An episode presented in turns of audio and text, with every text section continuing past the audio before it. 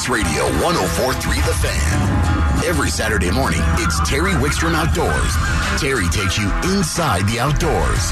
You know, hunting, fishing, camping. It's Terry Wickstrom Outdoors. Now, here's Terry. Good morning. Hey, I left to go to Florida to do a little relaxation and fishing. I came back yesterday and winter showed up while I was gone. So, uh, although it's a very, although it's a little chilly, it's a very welcome change. We've got, uh, we need the snow in the mountains. We need water. We need some cold weather to get ice fishing and, and other seasons kicked off. Even some of the hunting, the waterfowl and, and upland game, the, the cold weather is going to help. We're going to talk about a lot of that today. Um, we're going to talk some fly fishing in just a minute. Also, later on in the show, we're going to talk about wildlife interaction in the winter, both uh, from a safety standpoint and for what it can do to the animals. It's a wonderful time to view wildlife, but you have to be careful and considerate the impact you're having on them. We are going to talk a lot of ice fishing conditions. We're going to take you around the state with several different guests and talk about whether there is fishable ice, whether there will be soon, and what we can look forward to. And our dog trainer, uh, Ben Garcia from Hideaway Kennels, is going to talk about if you go out and with a, somebody for the first time and you both bring your dogs, and one is a pointer and one is a flusher, how do you address that? That's going to be an interesting topic. That'll be in the second hour. I do want to let you know that next week on Saturday, I will be broadcasting live from the Jax uh, in Loveland, the one furthest west, closest to the mountains, the one that's uh, used to be a big Kmart store there as you're headed out of town on Loveland, right on 34. It's a beautiful big store. We'll be rod- broadcasting from 9 to 11 next Saturday. Stop by and say hi. And at that same store on the Wednesday following, I'm going to be there with my friends from T-Mobile and we're going to be um, helping you do your Christmas shopping from noon to 3 on Wednesday, the 23rd. So stop by and say hi. Let's go to the phones. And joining us from the Blue Quill Angler is Chris Steinbeck. Good morning, Chris. Hey, good morning, Terry. How are you doing? I'm doing well, and uh, the weather changed while I was gone. It did. Welcome back. yeah, it's uh, you know uh, it's I, I def- was looking at. Go ahead. No, I was to say it's just definitely starting to feel like winter out there. That's for sure. Yeah, we had some. It was seven degrees this morning at my house. Um, we got some cold weather, and we're going to talk ice fishing. And there's still going to be open water, but there's still going to be a lot of ice uh, uh, fly fishing, and in the rivers. In fact, there's going to be a couple 60 degree days coming up yet. And actually, I've been able to fly fish right through the winter by picking my spots. So, how do you guys at Blue Quill approach that? You put your rods away, or you keep fishing? Oh, you know what, Terry? A lot of us we love fishing in the wintertime. Um, we love fishing all winter, even as cold as it gets. A lot of times we get away from the summer crowds all winter. Um, we scratch that itch and go and fight and fish in the cold weather and the cold uh, water temperatures. And so, um, no, we absolutely do not put our rods away. We keep fishing all winter long. Um, our tactics changed quite a bit. Uh, but there's still plenty of fish to be had, and um, and just like you said, you look at the forecast for the coming days, and you see a couple nice days pop up. Usually, those nicer days are going to be a little bit more productive on the water for you. Um, but even when it gets down cold, you can still have a lot of fun and find some really willing fish. So, tell me first of all, what where some of the places, some of the rivers you feel will probably still be fishing pretty good in the near future, and what kind of tactics will you use to approach them? That's a great question. Um, you know, in the winter months, we try to focus on tailwaters. And a tailwater just refers to a river that's controlled by a dam. And usually that means there's enough river flow coming out, it doesn't freeze all the way over. Um, and so, two of our mainstays that are both within about an hour drive of Denver is the Blue River right below Silverthorne there, and the South Platte River right around Deckers area and up and through Cheeseman Canyon. Um, traditionally this time of year, you want to try to follow the sunlight a little bit too. Um, you know, so the canyon areas, whether you're fishing on the Blue River below Green Mountain or at Cheeseman Canyon, sometimes it gets so cold up there, those are tougher days. But where you find more open water and open sunlight down at Deckers and on the upper Blue, um, you'll find plenty of willing fish. The thing about it is in the winter months, you want to start transitioning and targeting the slower water, the deeper water where the fish don't have to spend a lot of energy holding their place in the current. That's where they stay all winter long in the rivers. That's where you'd be the most productive fishing is that water that's nice and deep and real slow moving. Um, and in terms of our tactics on fly choice, the main bug that's active all winter that those fish will key in on is called a midge. And a midge gets really, really tiny and that is our, mainly our main focus all winter long. Midges come in a variety of different colors, from reds to whites, blacks, browns. Um, but a lot of times in the wintertime, a red one, a white midge, and a black midge is usually our mainstays. And you want to go real small, down to a size 22 or even 24 sometimes. Now, when you're fishing these midges, you're talking about fishing them subsurface as nymphs. Do you, do you ever do any dry fly fishing this time of the year? Yeah, that's not a really good question. So most of most of our fish are caught on nymph rigs this time of year, but there are days where you can have phenomenal dry fly fishing, and it really depends on how thick that midge hatch gets. Um, but a lot of times when you see those little fish rising and they don't jump like they do in the summer times, you see big splashes. They're barely sticking their noses out of the water and slurping little flies on the surface. And so this time of year, dry fly fishing is still productive. It's just more technical. You got to go really tiny on your dry fly, and make it almost really hard to see on the surface of the water. And you want to start targeting that again, that slower water, the little back eddies you see. That's going to be really good dry fly fishing in the uh, winter months. Now, one of the things I found, and back to the nymph fishing again, is you mentioned the slow, deep water here, Chris. Um, on the Big Thompson, which is close to my house, I fished it in the dead of winter. One weekend it was 20 below, and then the next weekend it warmed up, and I fished that next weekend. And it's also a tailwater. I was fishing it up towards Estes Park, where the water is coming out of uh, Lake Estes. But what I found I would find during the winter is that this fish really, really schooled up. I mean, we I would find pods of fish so big that I probably could have stood all day and just cast cast upstream into that pod because when I'd catch a fish, there was so many fish there it didn't even spook them out. You find them that concentrated at times? Absolutely, absolutely, and it's because same sort of thing. You know, in the winter months when they're starting to really their metabolism slowing down, right? So they're not eating as much, and that's why you're going to find a lot of them being p- big pods, a lot of numbers of fish in the slow, deep water runs. Um, you know, in the summertime when the water's way warmer and the fish are more active and they're eating heavier, that's when they'll disperse and they'll sit in faster riffles and shallow parts of the river. Um, but you're exactly right. This time of year, you have great chances to not. I mean, you want to try to make the odds in your favor. When you can cast at a pot of fish that is 10, 12, 15 fish deep, your odds just go through the roof. And yeah. like you said, this is the time of year to find that and look in that slow water. Yeah, I couldn't agree with you more. And so you like the blue. You guys like Deckers. Um, there's a number of tailwaters throughout the state. I mean, there's tailwaters on the Taylor. There's tailwaters on a number of rivers. And the water, if you get a bottom release dam, the water tends to be close to 40 degrees. So it tends, tends to keep those fish as more active and keeps the ice off so you can fish. So the message is don't put your fly rods away in the in the winter because there will be great opportunities. Although there's opportunities for other things too. A lot of people are going to turn to fly tying, and a lot of people are yeah. going to turn to things like classes. And we've got Christmas coming, Chris. So that's kind of a play on words. There we go. And anyway, so put your put your Kris Kringle hat on now, and tell me uh, if if people are looking for some last minute Christmas gifts for uh, fly fishers, what have you got available at Blue Quill? Yeah, you bet. So um, we have a few different options you can go to, um, but we have training classes that we run all summer long, and traditionally we're on a three or four month wait list. And so, if you have someone who you want to have get into fly fishing, who's been interested to learn how to fly fish, we sell gift certificates for our training classes. Um, it's probably the highest regarded training class in fly fishing in Colorado.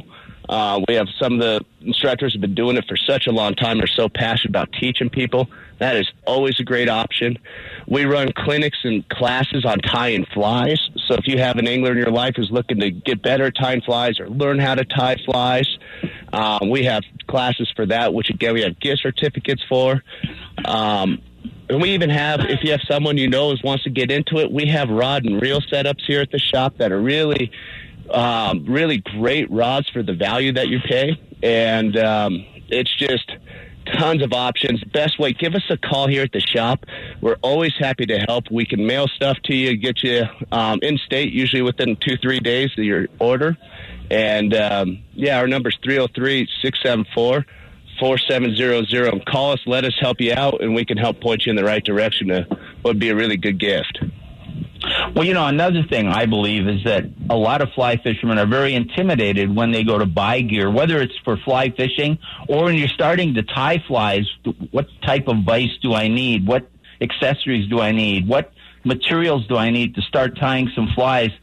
Uh, most of your classes and clinics, you don't need equipment to attend and it really gives you a heads up and understanding the equipment and maybe a, a better idea of what you want to start with on your purchases, doesn't it? Oh, Terry, thank you for saying that. That was spot on. Um, it really is. So, you know, if you have that person in your life who's interested in tying flies, they can come take a class up here without spending any money on any of the equipment for it and really understand hey, is this something I really want to do? Or is this something that wasn't as fun as I thought it was going to be? And it's the same with our training classes. You know, before people go through with the purchase of buying their own rod and waders and boots, all of our classes come with all that gear. So nobody has to spend any money on that and really make sure that they're going to love fly fishing before they go through with the investment. No, you're really it just it because it is a little different buying fly well buying any outdoor gear because it becomes personalized and you know you'll see the ads you'll hear that this is the best rod. Well, take a fly rod for instance. Most beginning fly fishermen probably shouldn't buy a thousand dollar uh, high end fly rod because they're not going to be able to control it. They're not going to be able to load the rod uh, they don't need a super fast rod. They can get by with a much less expensive medium action rod that's much more forgiving when you cast. Yeah, yeah, and and that's it. And it could be so intimidating for people getting into it. Um, our shop, we pride ourselves on being welcoming to everybody. We all started at the same square. We all started uh, learning how to tie knots, learning how to tie our rigs, and understanding how to read rivers. Um, and so our staff is so good at helping people out. Please don't be intimidated. Call us up. We help people who've never even held fishing rods before. Um, anything we could do to get you on the water and get you into fish, that is what we are here for. All right, Chris, tell them how they find you. Oh, you bet. You bet. So you can find us online at www.bluequillangler.com. Um, we update our social media, getting much better at that too with our Instagram and Facebook pages. Um, and like I was mentioning earlier, always feel free to call us. If you need to, hey, I'm going to go fish Deckers and want a few recommendations of flies, or go fish the Arkansas River below Pueblo, which is another great winter fishery, call us up. We can point you in the right direction, help you out with anything you need, whether it's fishing advice or Christmas gift advice, anything, give us a call at 303 674 4700. All right, my friend, we will talk again soon, but in case we don't talk before the holiday, have a great Christmas. Hey, you and Karen as well, and thank you very much, Terry. It was great talking to you. All right, thank you. Chris Steinbeck from the Blue Quill Angler. Really good people, been friends a long time. They do a great job up there in Evergreen. We're going to take a time out. When we come back, we're going to talk about animal interaction and wildlife viewing in the winter on Terry Wickstrom Outdoors on 1043 The Fan.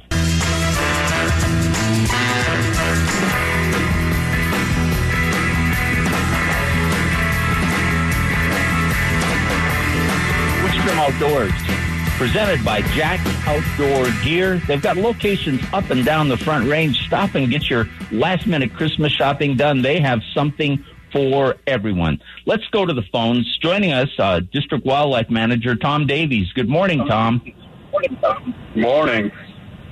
Hey, Thanks I for tell you what, me. I, uh, I, oh, thanks for coming on. You know, I, I was in Florida and I was joking when I opened the show. I came back and winter showed up in Colorado, at least in a lot of places, which means there's a lot of the mountains are actually getting up to a couple feet of snow. And when that happens, there's some animals that get a little lazy. One in particular, you and I are going to talk about that loves to get on ski slopes and trails and take the easy way because it's as big as it is, it's kind of a lazy creature. And this is going to be a great opportunity to get right up next to him and take selfies, right? oh yeah, if you want to get stomped on. yeah, and of course we're talking about a moose. Um, I, you and I agree. I think the moose are majestic. People love to watch them. They're an incredible animal. Probably the most dangerous animal in Colorado. Would you agree? I would absolutely agree with that. So what what is going on this time of the year? Why will we see some more moose? Is it because they're lazy? They do tend to like to walk where it's not as difficult, right? Well, I mean, it's like any other critter. They're going to take the easiest path of resistance. Um, and in winter, when there's heavy snows, it's easier to walk on the paths that humans create, and that's that's where our conflicts happen. And uh, some of the places, some of those conflicts, you told me, and I didn't realize how much of this happened. We're going to talk about trails too, but it happens even right on our ski slopes. Is that right?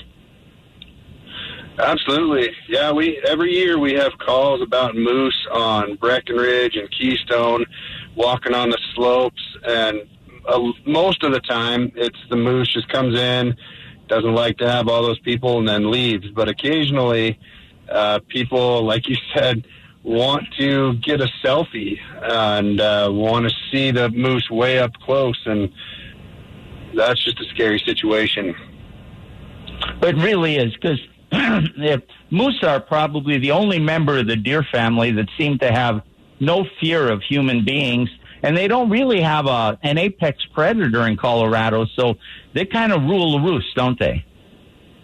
That they do. Yeah, they. There's not really any predators here. We don't have grizzly bears and wolves wolves as of now, but uh, yeah, there's there's not really any big threat to them, and they don't consider humans a threat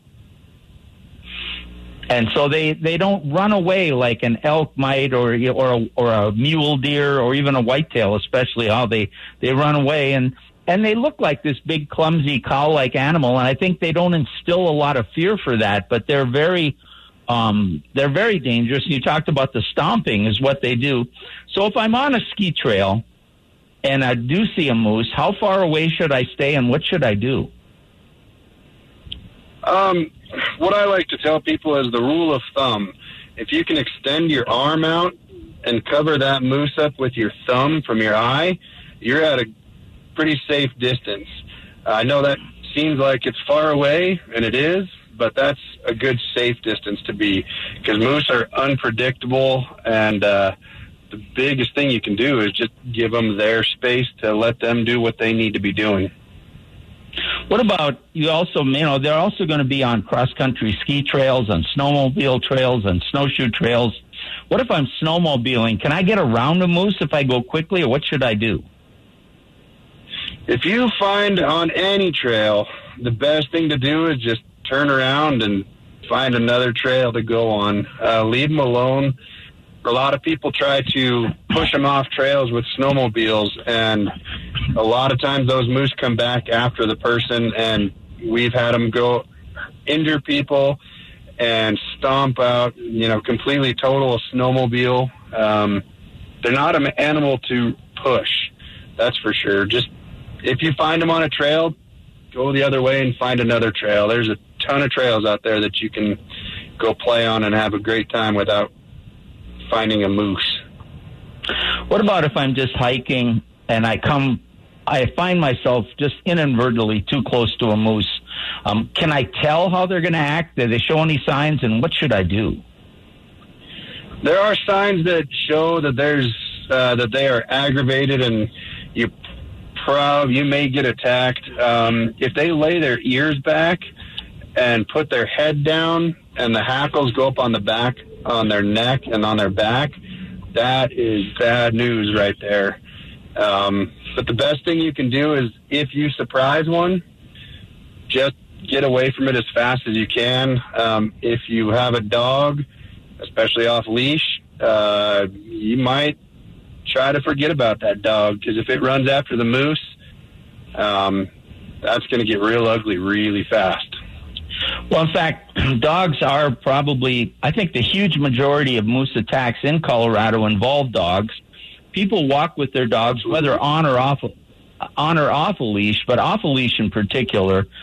And if, and then my advice in moose country is don't take your dog at all if you're in moose country because it's just too dangerous, both for you and the dog, and the moose could be long term too.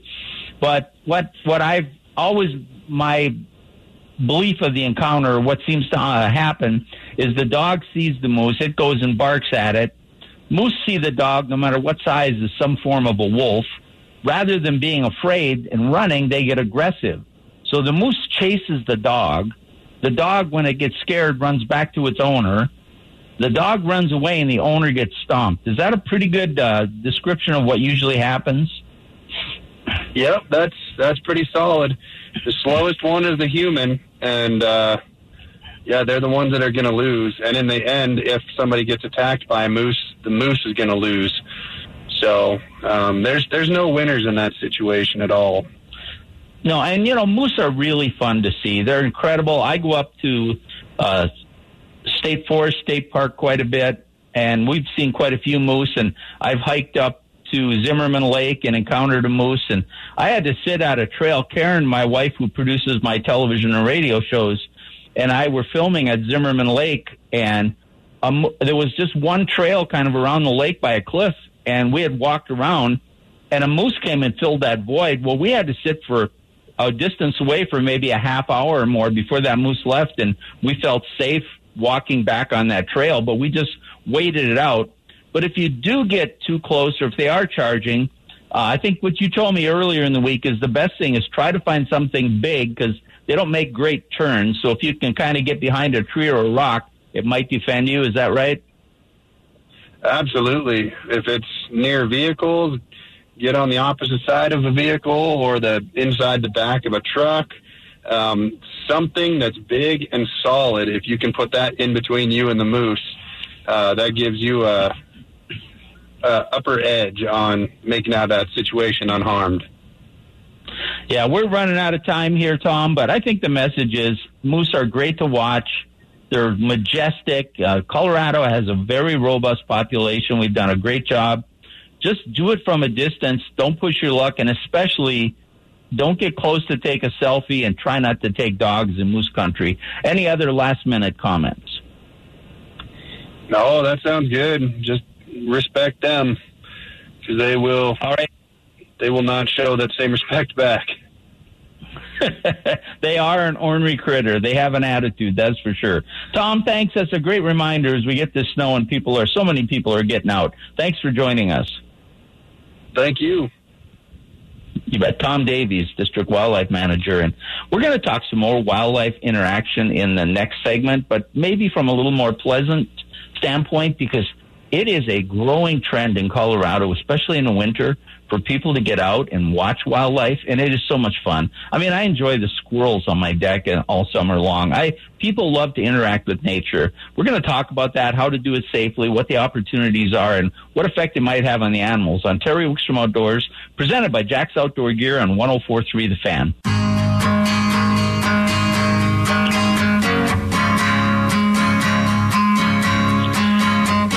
Outdoors is brought to you in part by Jax Outdoor Gear.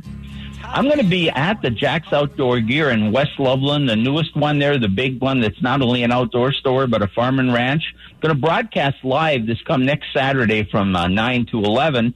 But then the following Wednesday, the 23rd, I'm actually going to be there with my friends from T-Mobile. We're going to help you with your last minute Christmas shopping. So come on in and talk to us 12 to 3 at that Jax Farm and Ranch in Loveland. Love to meet you, say happy Merry Christmas and and maybe help you pick out some outdoor gear. Let's go to the phones. Joining us from Parks and Wildlife is Mary McCormick. Good morning, Mary. Hi, Terry. How are you doing this morning?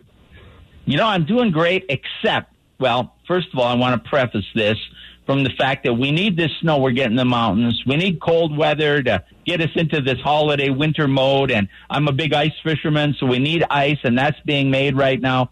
But I got off a plane from Florida last night, and it's cold. I know that's a big uh, shock to your system, right? When you when you come from I know. a place like Florida. I know. And now everybody that listens, they're going to be, I'm going to get pounded on Facebook. By the way, you follow me on Facebook at Terry Wickstrom Outdoors, folks. And they're going to all pound me for being a wuss because I'm supposed to be this big outdoor guy, right? So, well, there's not going to be a lot of sympathy for you, probably either. no, well, there never is. I used to have this, this shtick, I would say, you know, we'd take these trips to film our television show all over the world. And I, I always used to say when I was on the air, we're, we're leaving to go do this, somebody will be filling in. And I said, I don't take any personal satisfaction. I take these trips for the benefit of my viewers and listeners. So, yeah, I don't think anybody I ever think that's bought a it. good. But I think I think that's a good uh, a good way to try to spin it, right? yeah. Hey, uh, but the reason you're on right now is people are people don't stay indoors anymore in the winter. I mean, it, winters in Colorado actually are pretty mild compared to some places, and even when they are cold, with the clothing we have today and all the winter activities, people love to get out. And one of the fastest growing activities year round is wildlife watching. Now we just talked uh, about moose interaction and how dangerous they can be in the prior epi- uh, prior segment, but there's a lot of benign, fun ways to really enjoy what Colorado has to offer, isn't there? Absolutely, yeah. And, and as you said, uh, you know, wildlife viewing is, definitely a huge part of the population. It's a growing uh, outdoor recreation pursuit. Uh, certainly, just as we saw with other forms of outdoor recreation, especially um, during the last couple of years, uh, a lot of, of interest in getting outdoors and doing all of these activities has really increased. But what is, I mean, I'm from the Midwest, Terry, so I understand what it's like to have some pretty cold weather that keeps you inside. And in Colorado, you know, we just don't have um, quite as bad of, of that bitter cold like you have in other places. And so wildlife watching is really an activity you can do year round. And winter is kind of a special uh, time to see wildlife when you, you know, some animals that live in higher elevations, of course, will uh, migrate down to lower elevations. So you might see some, some critters that you wouldn't normally see unless you were in the high country. Well, not only yeah, they move, they become more visible. Obviously, they their food sources are less, um, which can have a different impact. We can talk about in a minute. But and also you can see them better when all the greenery is gone and we've got the snow as a background. They stand out, and whether it's a rabbit or a squirrel or a, an elk or a deer or even a bear and a mountain lion, um, we have tremendous viewing opportunities here. Now we want to consider the wildlife themselves, but before we get into the more responsible. Give us some tips on where can I go view wildlife and what kind of wildlife will I see? Yeah, you know, I think that your best bet obviously is where you can go where there might not be as many people. I'm sure the hunters in the audience know those exact spots where they uh, can see wildlife, and you know, um, that's your first skill, right? When you're learning to hunt, is to is to view wildlife, to track wildlife, to keep it to keep in mind that sometimes you might not see them, but you'll see tracks, you will see scat, you'll see evidence of wildlife. Uh, so always making sure to, to keep that mind or keep that in mind as well. But you know, this time of year, you know, there's there's you know lots of options. Of course, a lot of the the state parks, if you can get into onto some of those trails. Um, is kind of is kind of keeping in mind being a little bit quiet. You know, if we're too loud or making lots of noise, obviously animals can hear that, can hear us coming from a long way. Uh, so that could spook them pretty pretty quickly. So so being quiet, um, looking at uh, if you can find those areas that have like a good white kind of backdrop. You know, it's going to be so much, like you said, with that greenery gone, it's going to be so much easier um, to see animals. And I think, you know, what's really important too is, you know, some people don't have access to going into the mountains or going, you know, traveling far. You know, you can see wildlife close to home too. Um, you know, set up a during when bears are not active, as long as you're not in bear country, you know, having bird feeders out and seeing, um, um, bringing birds uh, closer, you know, seeing squirrels, seeing smaller animals in your neighborhood too is, an, is another way to just get maybe a different audience connected to uh, appreciating and observing wildlife. Well, and a, a great pair, a good pair of binoculars would be a great Christmas gift for Yeah. somebody who wants to wildlife watch. And a couple reasons, and I know we're going to get into this before we run out of time, and that is the fact that first of all, for both your safety and the animal's safety, initially, you don't want to get too close. Uh, squirrels and birds are one thing, but even elk or especially moose, or if you see a mountain lion or a bear, and you want to keep your distance. But also, when you see herds of elk and deer that are gathered up this time of the year, you really don't want to push them or pressure them because it's also a stressful time for wildlife. No, absolutely. This is, you know, and I know they they talked about moose interactions, and you know that's just going to be true of so many, so many wildlife species. And this time of year is just such a um, difficult time of year for wildlife. You know, they have to conserve their energy. There's not a lot of food resources. They've spent, you know, the spring and the summer kind of bulking up a little bit to help them, you know, get through the winter where there's less food resources. And so even just being chased uh, can can do some serious damage and, and could potentially even kill some wildlife. So it's so important. We ask, you know, always keeping your dog on a leash is better for wildlife, but certainly during the winter, it is so critical um, because, you know, this is just a really difficult time of year for wild animals. Last thing, we've only got a couple minutes left, but the demographic has grown with COVID. More people turned to the outside either for the first time or went back to it uh, something Absolutely. that was part of their past, and they're they're out there in more numbers. And this is a great thing because they're enjoying it, they're seeing it, and it has a huge economic impact. Now, wildlife watching doesn't necessarily bring a lot of money into the parks and wildlife system. It would bring park use in, but not license fees. But there's, I think you're part of a survey to really find out what this impact is. Is that something that's going on? Yeah, uh, we actually are um, have partnered with Virginia Tech University. They're doing a national survey of wildlife viewers just to help us understand a little bit more about this audience. You know what what they're doing, where they're going, what they like, what they don't like. Even uh, I believe there's even some um, questions in there about you know what the impacts of COVID looked like on wildlife viewing, and and Colorado has is actually getting some Colorado specific data collected.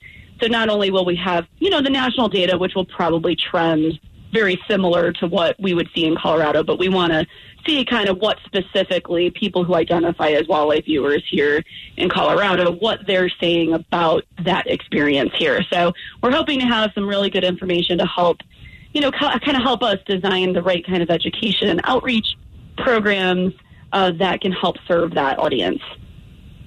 Well, I think the message we want to leave people with is we have beautiful weather even through the winter in Colorado. Be safe, be, Yeah. respectful of the animals, but get out and enjoy it. Even if it's going to Barr Lake. Last time I talked to uh, Michelle there, she had saw, saw somewhere between 30 and 50 eagles there. There are wildlife opportunities everywhere, and people, there's something special and therapeutic about connecting with nature. Absolutely. Agree. We saw that, you know, it's a healing thing, right? We saw that over the last couple of years. All right, Mary, thank you so much, and give us an update when you get that survey information. Okay. Okay, great. I will. Thanks, Terry. You bet. Mary McCormick. Uh, just a lot going on in the outdoors. You know, we talk a lot of fishing and hunting on this show, but I feed squirrels on my porch. They come up and take a peanut out of my hand, interacting with wildlife safely and the right wildlife. Like you're not supposed to feed deer. It's illegal to feed most game in Colorado. And, but watching from a distance, enjoying them. When you're outdoors, I mean, if you've been walking a path and you see some kind of an animal, don't you stop and watch? It's just fun. It connects us with nature. So that, you know, just get out and enjoy it. You don't always have to fish and hunt. Sometimes just being in the outdoors. We're going to take a time out when we come back. Dan Shannon from Fishing from Bernie's going to join us. and then Nate's going to join us. We're going to get some ice fishing updates from around the state. And then we're gonna. We also have our dog training segment coming up next uh, next uh, hour. So so much more coming up on Terry Wickstrom Outdoors and 104.3 The Fan.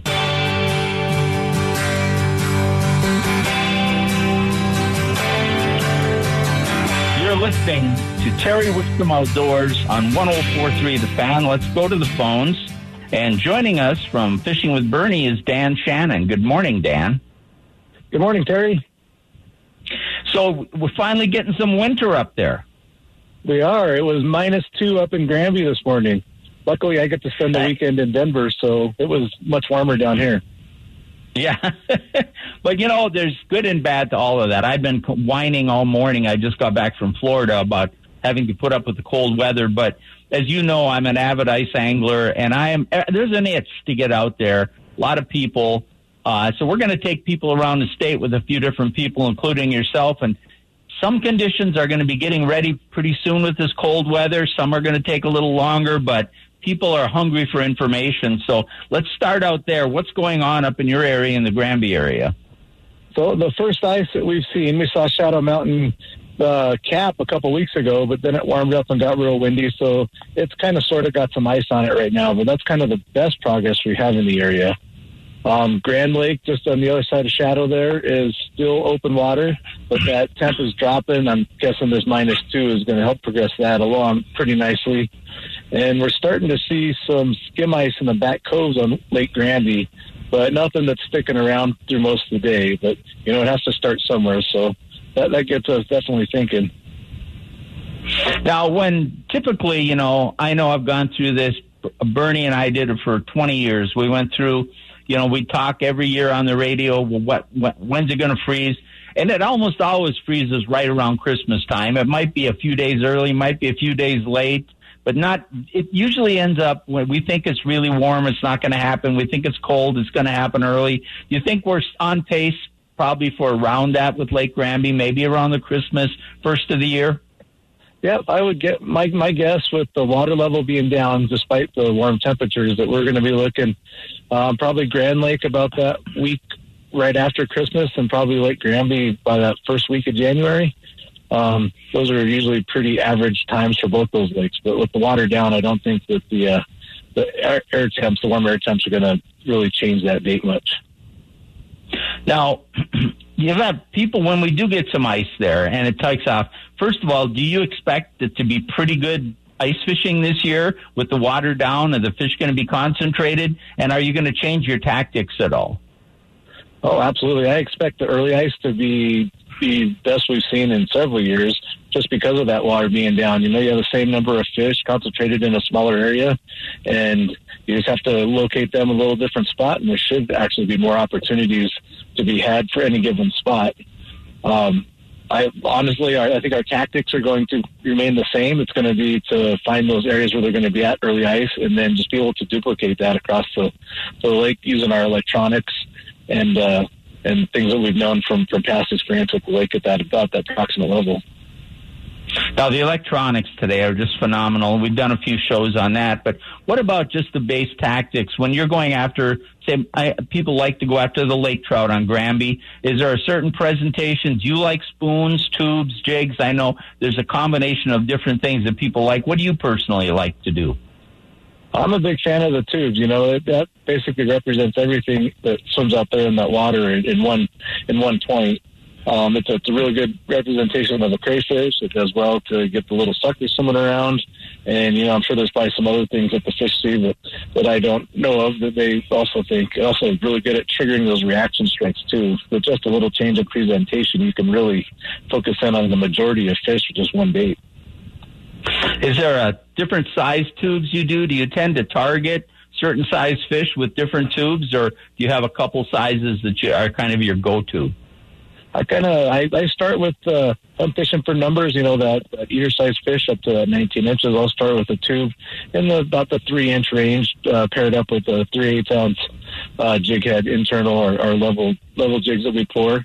Um, and as I go up to the larger fish, I, I transition up to the five and six inches of primary size. But there's there's times when they'll eat, eat eight and ten inch tubes as well. Yeah, people think about a five eight, ten inch tube. It's mind blowing. Now, when you're chasing those big fish, and you're talking fish over 20, maybe over 30 pounds even, uh, they'll eat an awful big presentation, but you kind of eliminate some of the smaller fish when you do that. So do you depend on your electronics? Do you, do you, or do you do a whole different trip? Do you say, I'm going to target just big fish, which is kind of like hunting? Or do you say, we're going to go and check our spots, and if we see smaller fish there, we're going to fish this way. If we see some bigger fish on the electronics, how do you how do you handle that? Usually, what we do is we size out, size out the small fish with the baits. We'll still catch the outlying super aggressive small fish, so we'll get up into the bigger baits.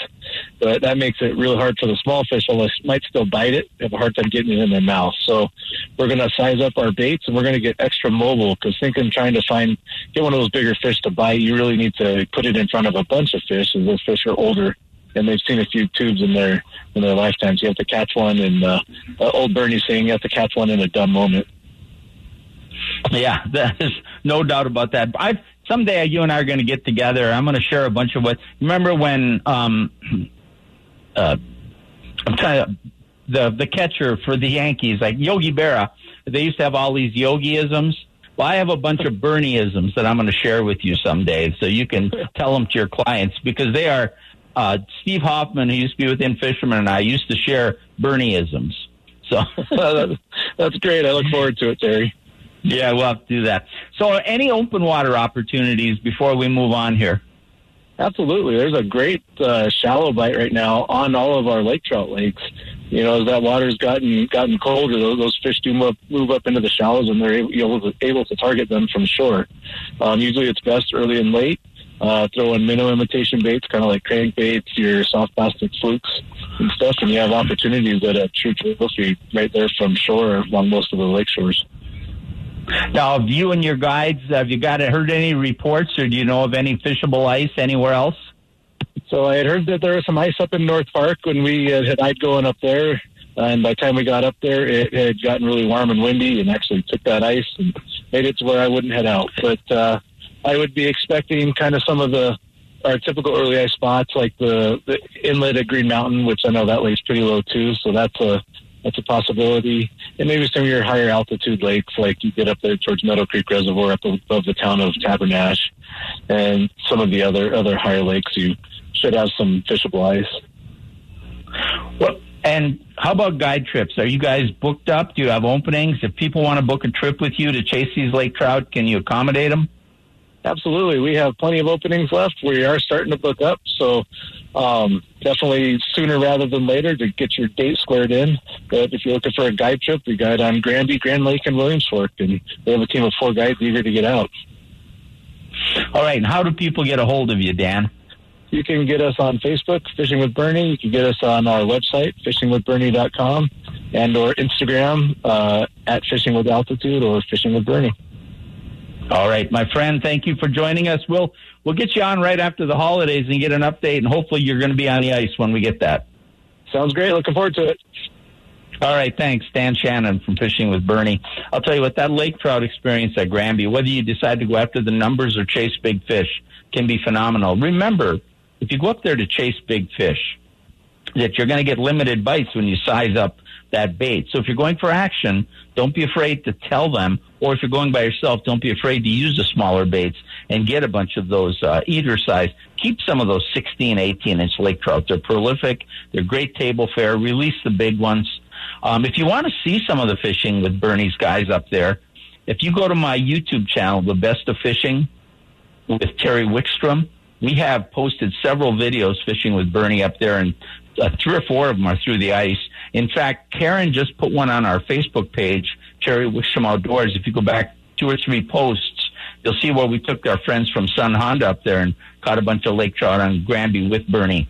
We're going to take a time out. When we come back, Nate Zelinsky is going to join us, and we're going to keep talking ice fishing on Terry Wickstrom Outdoors on 104.3 The Fan.